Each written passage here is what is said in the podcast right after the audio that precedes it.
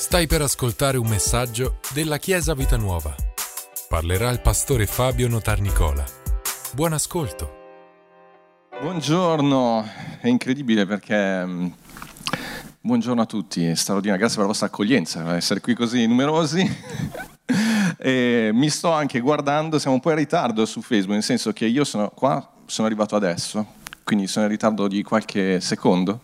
E, ed è strano perché ogni volta vi diciamo di spegnere il cellulare, invece questa volta vi dobbiamo dire tenete bene i vostri occhi sul telefono, però c'è una cosa fantastica che voglio fare, so che sono un po' in ritardo, fa niente, mio, cioè nel senso, Dalila, smettila di mangiare, tira giù i piedi dal divano e vestiti, e sono le 11 quasi, non puoi stare...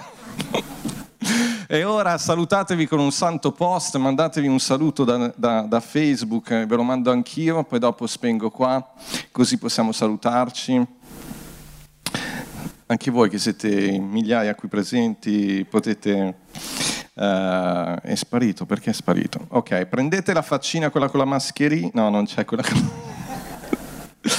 Ok, così anche Chiesa Oasi potete salutarvi. Io adesso qua spengo se non mi distraggo. Ebbene, siamo qua. Questa settimana è stata una settimana particolare, la prossima sembra che sarà anch'essa particolare perché, come sapete, ancora per una settimana, almeno noi lombardi, noi lombardi siamo particolarmente bersagliati da questa... Se sei poi lombardo-veneto è proprio il peggio in questo momento. E questa settimana c'è stato mm, ho avuto modo di riflettere, di pensare al fatto che veramente nel giro di poco ti ritrovi come persona che,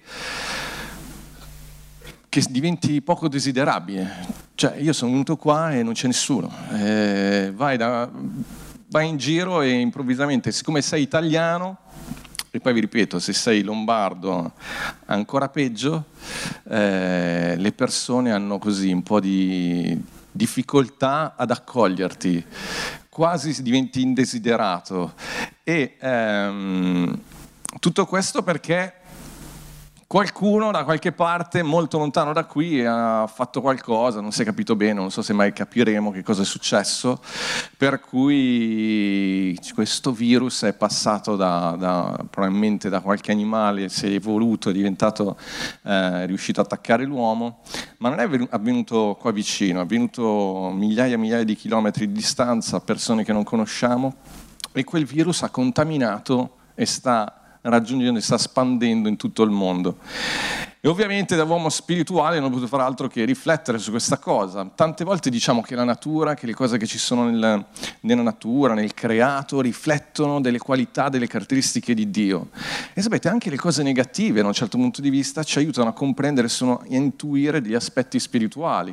E questa è una cosa negativa, questo virus. Però, insomma, a livello spirituale non è difficile ricordarsi che quando la Bibbia parla del peccato ci racconta di qualcosa che qualcuno, un nostro parente, ma molto alla lontana, ha fatto qualcosa. C'è un versetto dell'Apostolo Paolo in Romani 5, eh, versetto 12, che dice, perciò come per mezzo di un solo uomo il peccato è entrato nel mondo e per mezzo del peccato la morte, così la morte si è estesa a tutti gli uomini perché tutti hanno peccato. E quindi sembra molto simile. Chiaramente ogni volta gli aspetti spirituali, i principi spirituali hanno qualcosa di diverso, di particolare, però questa cosa che è successa in, questo, in queste settimane, che non è neanche la prima volta che succede, però noi la stiamo vivendo adesso, mi ha ricordato questa cosa, cioè che a livello spirituale, tanto tempo fa qualcuno, il nostro progenitore, ha fatto una stupidata e qualcosa si è diffuso in tutta l'umanità e qualcosa ha toccato realmente la vita di tutti e, ed è qualcosa che tu non vedi perché anche questo virus non è che lo vediamo, non è che alle mie spalle potrete vedere passare improvvisamente questo virus, però è in giro, c'è e comunque sta influenzando la nostra vita. E ho pensato a un personaggio, il nostro testo base di oggi sarà proprio eh, questi versetti che raccontano questa storia di questo personaggio, ed è in Matteo capitolo 8, versetto dall'1 al 4. Matteo capitolo 8, dal versetto 1 al versetto 4. E dicono così, Ora, quando egli fu sceso dal monte, sta parlando di Gesù, grandi folle lo seguirono Ed ecco, un lebroso venne e l'adorò dicendo, Signore, se vuoi, tu puoi mondarmi. Prima vi dicevo, questa sensazione di essere indesiderato mi, mi ha fatto pensare a questo lebroso. Ora, per carità, noi non siamo a questo livello, però Oggi sono venuto qui e realmente doveva esserci tutta la Chiesa, ma eh, siamo in pochissimi. Però pensate se questa cosa dovesse diventare la normalità, cioè che ovunque vai tutti si spostano perché nessuno vuole più avere contatto con te. Pensate vivere costantemente questa condizione. Questo lebroso viveva questa condizione perché la lebbra a quei tempi, anche oggi è una malattia molto grave, però ovviamente eh, abbiamo maggiore conoscenza a livello medico, quindi è tutto sotto controllo da quel punto di vista, però a quei tempi il lebroso era veramente pericoloso perché era, portava una malattia molto contagiosa e per di più mortale. E la lebbra, fin dall'Antico Testamento, fin dal tempo di Mosè, era considerato proprio come un'espressione, come un'immagine del peccato, quello che vi dicevo prima. Perché? Perché la lebbra colpiva la persona e colpiva veramente tutto il suo essere. Perché diventava contagioso, perché gli rovinava proprio il corpo, la lebbra è l'immagine proprio del peccato, perché intacca la natura, l'essenza dell'uomo. E fisicamente, visivamente vedevi questo, questo impatto. E, um, e quindi già nell'Antico Testamento, già Mosè aveva dato tutta una prescrizione di come affrontare, come riconoscere se era lebbra o non era lebbra, non voglio entrare in quel capitolo, voglio solo ricordarvelo in Levitico, cosa, come fare per limitare, quindi questa persona, quando una persona era lebbrosa doveva essere isolata e quando si muoveva non poteva avere vita sociale, non poteva andare eh, al ristorante, non poteva andare al culto, non poteva fare niente, doveva stare isolata e quando si muoveva, se mai capitava che si avvicinava a qualcuno, doveva... Eh, um, aveva dei campanelli e doveva segnalare la propria presenza affinché gli altri si potessero allontanare. Era una vita veramente terribile. E quindi la legge prevedeva il modo per riconoscerla, per distinguerla da altre malattie, il modo come preservare gli altri dal contagio e poi era previsto anche la possibilità, nel caso perché anche dalla lebbra si poteva guarire, come verificare che una persona fosse veramente guarita e quale procedura seguire nel caso in cui una persona fosse guarita dalla lebbra affinché potesse essere riammessa nella vita sociale. In quella procedura di riammissione, quella procedura era una grandissima immagine del sacrificio di Gesù, perché si diceva che, questo, che il sacerdote doveva uh, in quel caso uh, porre, ah, c'era un sacrificio, c'erano due animali, uno che veniva ucciso e l'altro veniva liberato ed era proprio immagine del sacrificio sostitutivo di Gesù nei nostri confronti e con il sacrificio, il sangue del sacrificio doveva essere toccato eh, l'orecchio destro del, del, dell'ex malato, della persona guarita, il pollice destro della mano, del piede, quindi il segno del sangue di Gesù e poi dopo doveva essere unto con l'olio, sempre l'orecchio destro, il pollice destro della mano e del piede, quello è l'insegno, era l'immagine dello Spirito Santo, della santificazione, quindi purificazione dei peccati e santificazione. Questo lebroso conosceva questa, questo, questa legge perché era parte del popolo di Israele, però vi ripeto, quella procedura non serviva per guarire, quella procedura serviva per essere riammessi nella società, ma non ti poteva guarire. È per questo che questa persona va da Gesù. Va da Gesù perché sa che Gesù è l'unico che poteva realmente cambiare la situazione. Ed è veramente un'immagine straordinaria perché nel Vangelo di Matteo Matteo sceglie di mettere questa guarigione come prima, primo grande segno che Gesù compie. Siamo al capitolo 8, prima c'era stato il 5, il 6, il 7 che riguarda la, il grande sermone sul monte. Quindi il capitolo 8 parte con questa immagine straordinaria di questa folla che segue Gesù, ma c'è uno solo che afferra qualcosa di importante e questa persona è lebrosa. Questa persona quindi rappresenta per il lettore, soprattutto per l'ebreo che leggeva il Vangelo di Matteo, l'immagine della situazione più drammatica, più disperata, quella che nessuno può recuperare, quella per il quale tu ormai sei destinato a vivere quella tua situazione, sei stato etichettato in quel modo e guarda, veramente solo un miracolo può, può cambiarla, ma noi non possiamo farci nulla. E quest'uomo capisce, quest, sa questa cosa, ma capisce che Gesù non è soltanto un grande insegnante, quello che ha dato un ammaestramento in quei tre capitoli, ma è veramente colui che può fare la differenza nella sua vita. E infatti si avvicina, si avvicina a Gesù e dice questa frase importantissima, l'abbiamo letta, eh, per me questo è un caposaldo, una cosa importantissima che ho sempre in mente, dice Signore, se vuoi tu puoi mondarmi, Signore, se vuoi tu puoi mondarmi. Vi stavo dicendo, la lebbra eh, era veramente la malattia per eccellenza, proprio per quello che vi ho detto, perché impattava la vita dell'uomo a 360 gradi. Era una cosa che devastava. Il peccato ha fatto questo nel, nell'uomo, ha completamente eh, devastato il piano di Dio e molte volte non comprendiamo che, che questo, la conseguenza del peccato Sapete, abbiamo letto prima il versetto di Romani che dice attraverso il peccato è entrata la morte e la morte poi ha prodotto tante altre conseguenze. Con la morte si intende anche la malattia, la povertà, eh, la, la, mancanza di speranza, la, la, solitudine, tutte quelle cose che riguardano quella, la, la, vita dell'uomo negativo. Quelle sono conseguenze nate dal peccato. Um, quindi questa condizione, questo questa parola lebroso veramente per Israele ha a che fare con la vita spirituale delle persone. E Matteo sceglie, ve lo ripeto, questo, questo primo miracolo perché vuole far capire che se Gesù ha cambiato la vita di questa persona, può cambiare ogni situazione. Non c'è nulla che non possa essere trasformato dal tocco di Gesù. Qual è però la condizione per la quale avviene questo, questo miracolo?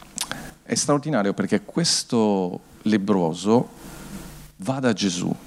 Qui c'è un primo principio importantissimo. Per quanto difficile sia la tua situazione, per quanti danni il nemico possa aver fatto nella tua vita, per quanto male tu stesso stia facendo la tua vita agli altri, nessuno può toglierti la libertà di prendere, di alzarti e di andare alla presenza di Dio non c'è nulla che ti possa impedire in questo momento di adorare il Signore.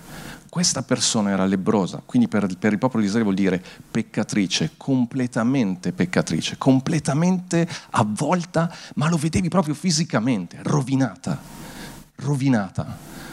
Ma quest'uomo in ogni momento ogni uomo ha la forza di volontà, ha una libera scelta di poter andare davanti a Dio. Andare davanti a Dio vuol dire proprio lì dove sei in questo momento, inginocchiarti e dire Signore, io sono qui. E questa possibilità è straordinaria perché riguarda chiunque. Non, non, non, devi prima mettere in ordine la tua vita e poi andare davanti al Signore. No, no, no, questo quest'uomo è andato da lebroso con tutta la sua povertà, con tutta la sua condizione disperata. Però ha fatto una cosa, si è inginocchiato e ha detto, Signore, cioè ha messo, vedete, andiamo davanti a Lui e la, la condizione essenziale è riconoscere che Dio è al di sopra della nostra situazione che Dio può ogni cosa.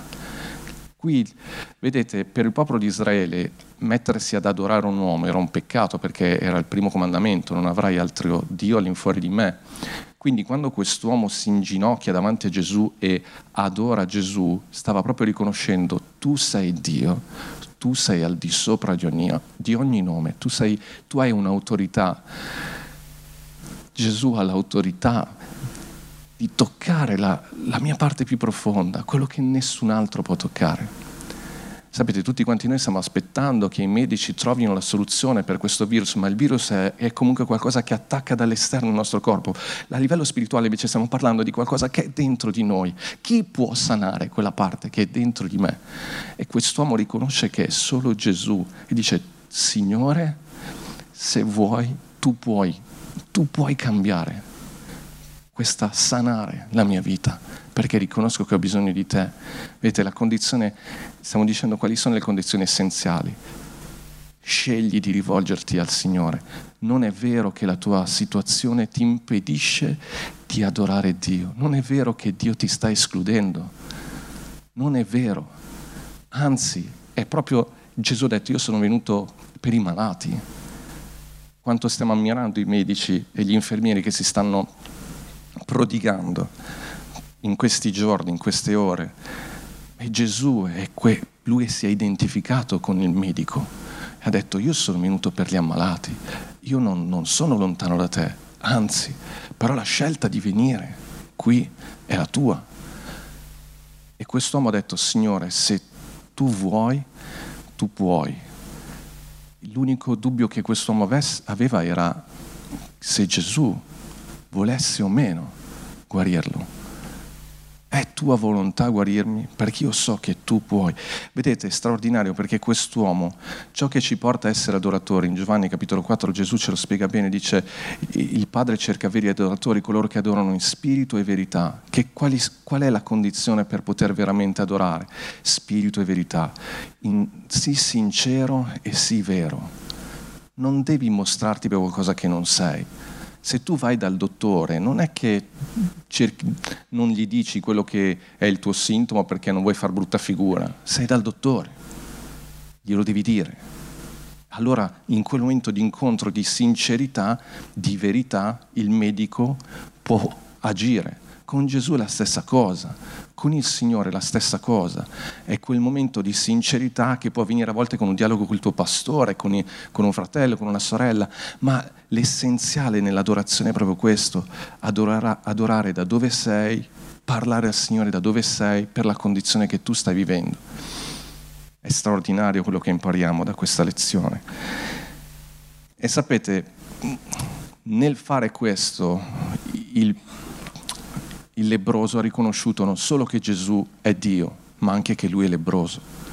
Molte volte siamo così orgogliosi da non riconoscere che stiamo vivendo male che stiamo vivendo qualcosa che non è la nostra vita, che ci fa sentire separati non solo dagli altri. Magari sapete, il lebroso era separato fisicamente, molte volte noi siamo in mezzo a una folla, ma siamo separati interiormente perché non ci sentiamo a posto con noi stessi, non ci siamo, sentiamo a posto con Dio e non riusciamo a vivere le nostre relazioni per come vorremmo. Quello che ci tiene lontani a volte è il nostro orgoglio e a volte, a volte è il fatto che non sappiamo. Gesù è venuto anche come una luce, la nostra ignoranza a volte ci tiene lontani. Scusatemi se faccio questi paragoni, ma ci siamo dentro in questo... Perché si fa il tampone? Perché si fa questo a volte per chi ha qualche dubbio? Per verificare, tu sei, hai questo virus oppure no. Gesù è venuto un po' come un tampone per l'umanità per dimostrarci che abbiamo bisogno di salvezza, per dimostrarci che siamo malati, per dimostrarci che non è questa la condizione ideale che Dio ha preparato per noi, che abbiamo realmente bisogno di Lui. Tutti noi, tutti noi. C'è un passaggio che secondo me è molto importante, in Matteo sempre, capitolo 15, versetto 18 dice così, parla, Gesù ci dice di alcuni sintomi per verificare la nostra condizione spirituale. Se hai questi sintomi, e guardate, ce li abbiamo tutti, però mm, lui lo dice, dice, questi sono i sintomi. Se, se riconosci questi sintomi nella tua vita, allora è buono che vai dal medico dei medici, che è Gesù. Lui dice in Matteo capitolo 15, versetto 18, Dice, ma le cose che escono dalla bocca procedono dal cuore, sono esse che contaminano l'uomo. Se vogliamo dare un titolo a questo messaggio, io l'ho intitolato Virologia spirituale. Oggi stiamo parlando di virus e quant'altro. Ed è interessante perché questo capitolo inizia dicendo, oh, i religiosi vanno da Gesù e dicono come mai i tuoi discepoli non si lavano le mani? C'è sempre già questo problema. Oggi diremo ma perché non usano la mucchina? Ma perché... Ora Gesù dice non è quello l'importante, sottolineiamo, bambini lavatevi le mani prima di andare a tavola, appena tornate a casa. Chiesa, non spendete migliaia di euro per un po' di amuchina, cioè siate saggi, però è giusto lavarsi le mani, però a livello spirituale non è quello che fa la differenza. E Gesù dice, non è questo che contamina l'uomo, perché dal cuore, chiesa, chiese, oasi, vita nuova, eh, dal cuore dell'uomo provengono pensieri malvagi, omicidi, adulteri, fornicazioni, furti, false testimonianze, maldicenze. Queste, queste sono le cose che contaminano l'uomo, ma il mangiare senza lavarsi le mani non contaminano l'uomo. Qualche malattia, ma non contaminano l'uomo. Sapete, in questi giorni stavo leggendo un libro che riportava una statistica viene detto che ogni uomo, ogni persona, mediamente eh, al giorno ha più o meno gli passano per la mente circa 60.000 pensieri, in un modo o nell'altro, viaggiano nella mente. L'80% di questi sono negativi. Infatti qui dice cattivi pensieri. A me basta solo questo per dire ho bisogno di Gesù. Perché se solo faccio una riflessione su me stesso, un'analisi di me stesso, mi rendo conto che sono le 11.25 e ho già avuto abbastanza pensieri negativi che poi magari ho rimosso perché sono allenato su questo, da capire che quello che, che cerca di contaminare la mia vita a volte è dentro di me e quella parte soltanto Gesù Soltanto Gesù col suo sacrificio può realmente cambiare. E guardate, Gesù poi parla di altre cose, le abbiamo letti, lette, per esempio eh, omicidi. Spero che nessuno di voi abbia ucciso qualcuno, però magari ci hai pensato, perché già quello è una forma di... o magari hai ucciso con le tue parole, con uno sguardo, con un'affermazione. Poi dice, facciamo un discorso un po' più generale, dice adulteri, fornicazioni, furti, false testimonianze, maldicenze.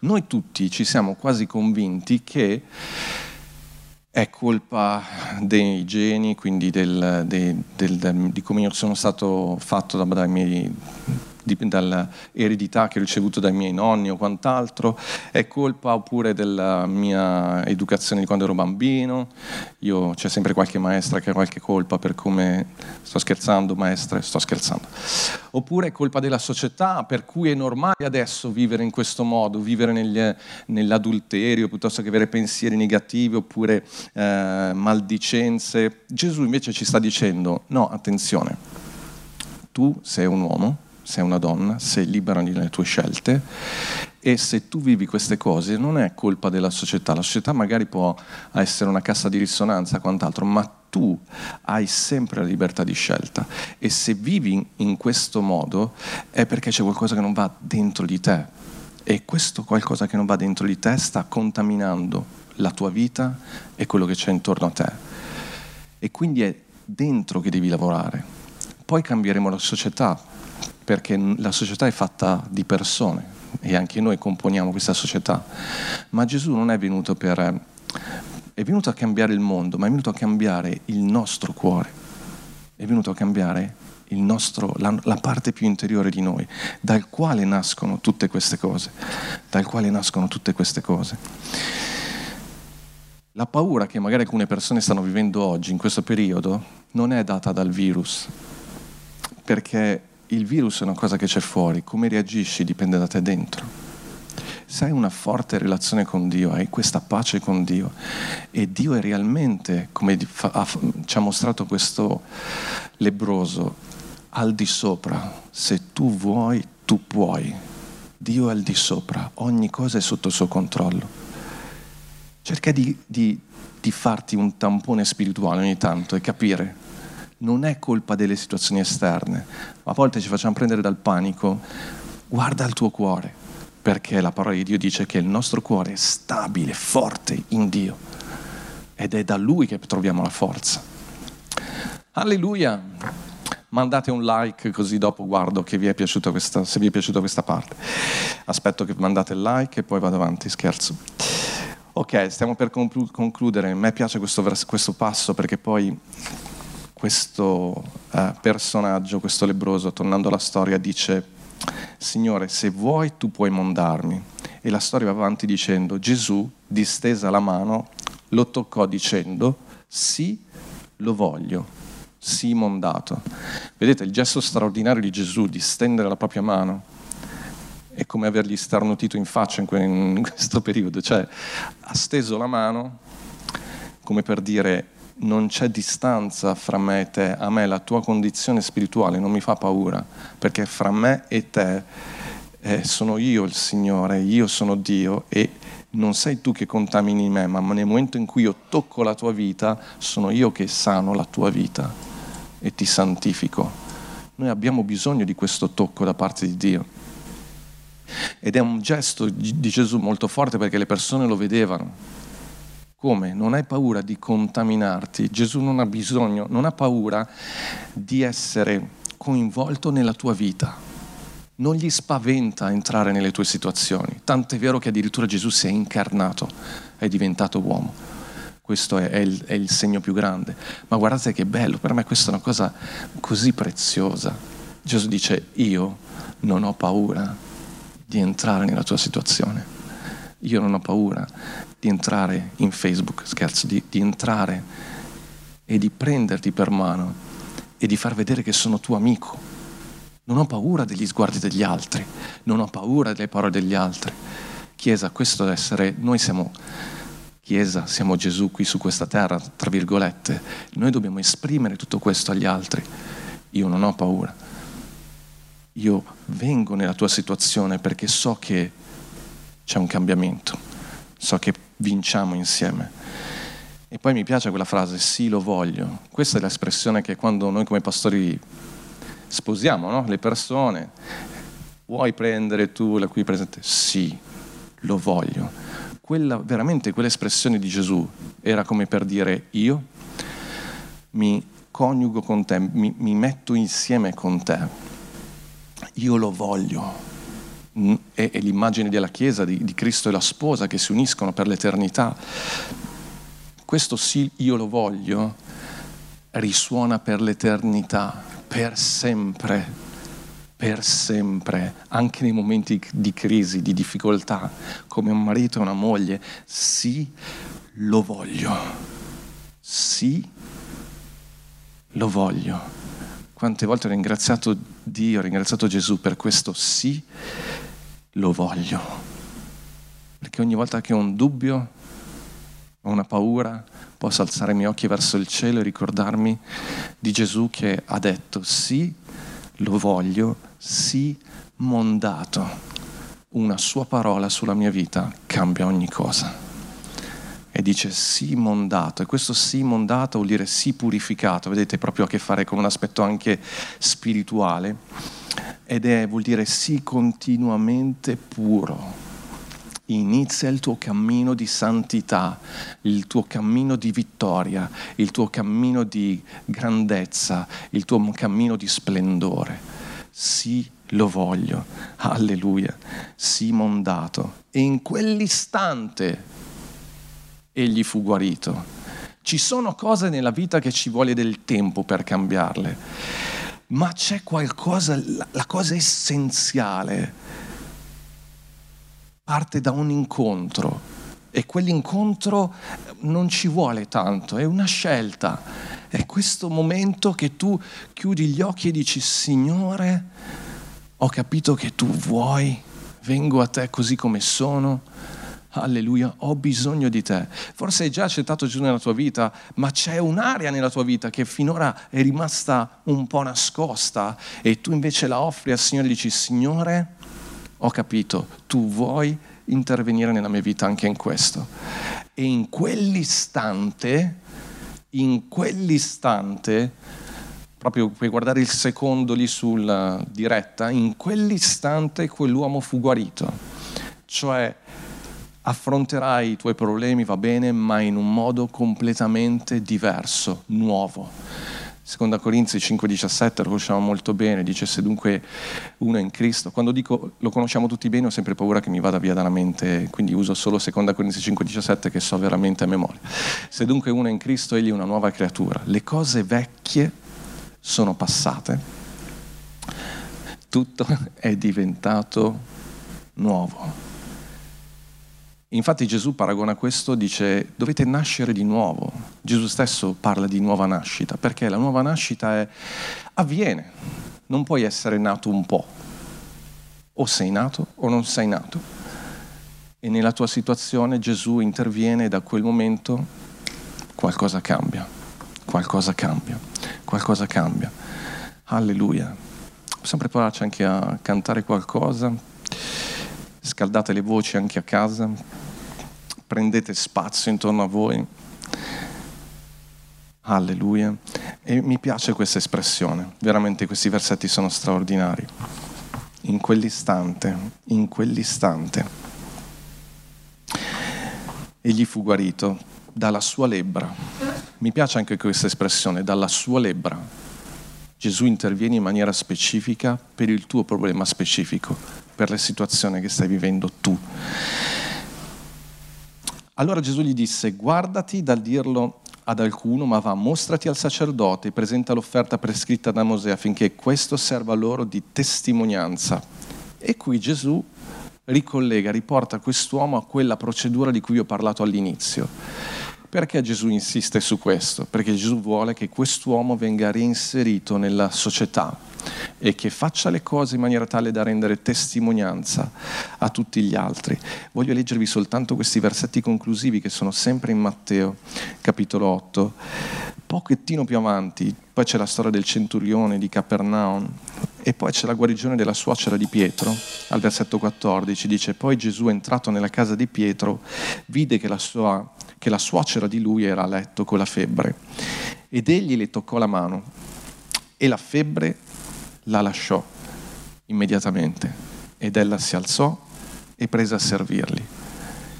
Ora, fattosi sera, gli furono presentati molti indemoniati ed egli con la parola scacciò gli spiriti e guarì tutti i malati, affinché si adempisse ciò che fu detto dal profeta Isaia quando disse, egli ha preso le nostre infermità e ha portato le nostre malattie. Alleluia.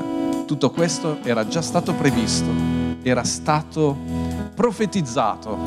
Gesù è venuto ad adempiere questa parola. Lui è venuto per prendere le nostre infermità e per prendere le nostre malattie, per prendere ogni nostra debolezza, per prendere la nostra condizione di peccato e li ha portati lì su quella croce, su quella croce è morto al posto nostro, ci ha riscattato dalla condizione in cui eravamo e Gesù è risorto e quella stessa potenza ha dato vita alla Chiesa e quella stessa potenza ridà vita a noi. Quella stessa potenza è quella potenza che ha guarito quel malato in quel momento, perché quella potenza, è vero che Gesù ancora non era morto non era ancora risorto, ma quell'evento, quella morte e la risurrezione, è un evento eterno, da sempre e per sempre, da quella morte, da quella risurrezione. È stata sprigionata una potenza tale, la potenza di un amore straordinario che sostiene quella potenza, quell'amore, sostiene tutte le cose, passate, presenti, future.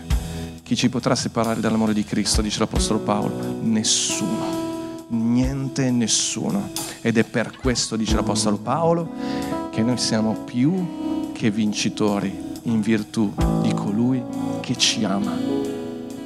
Alleluia, grazie Padre perché proprio in questo momento noi veniamo davanti a te con sincerità e in verità. E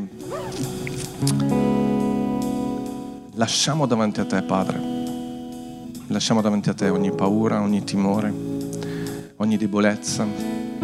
E se riconosciamo che spiritualmente la nostra vita non è in ordine, non è a posto, se riconosciamo che realmente siamo in una condizione disperata, noi Padre veniamo davanti a te e con la consapevolezza che tu vuoi sanarci, ti chiediamo, Padre, Padre, intervieni nella mia vita, intervieni nella nostra vita.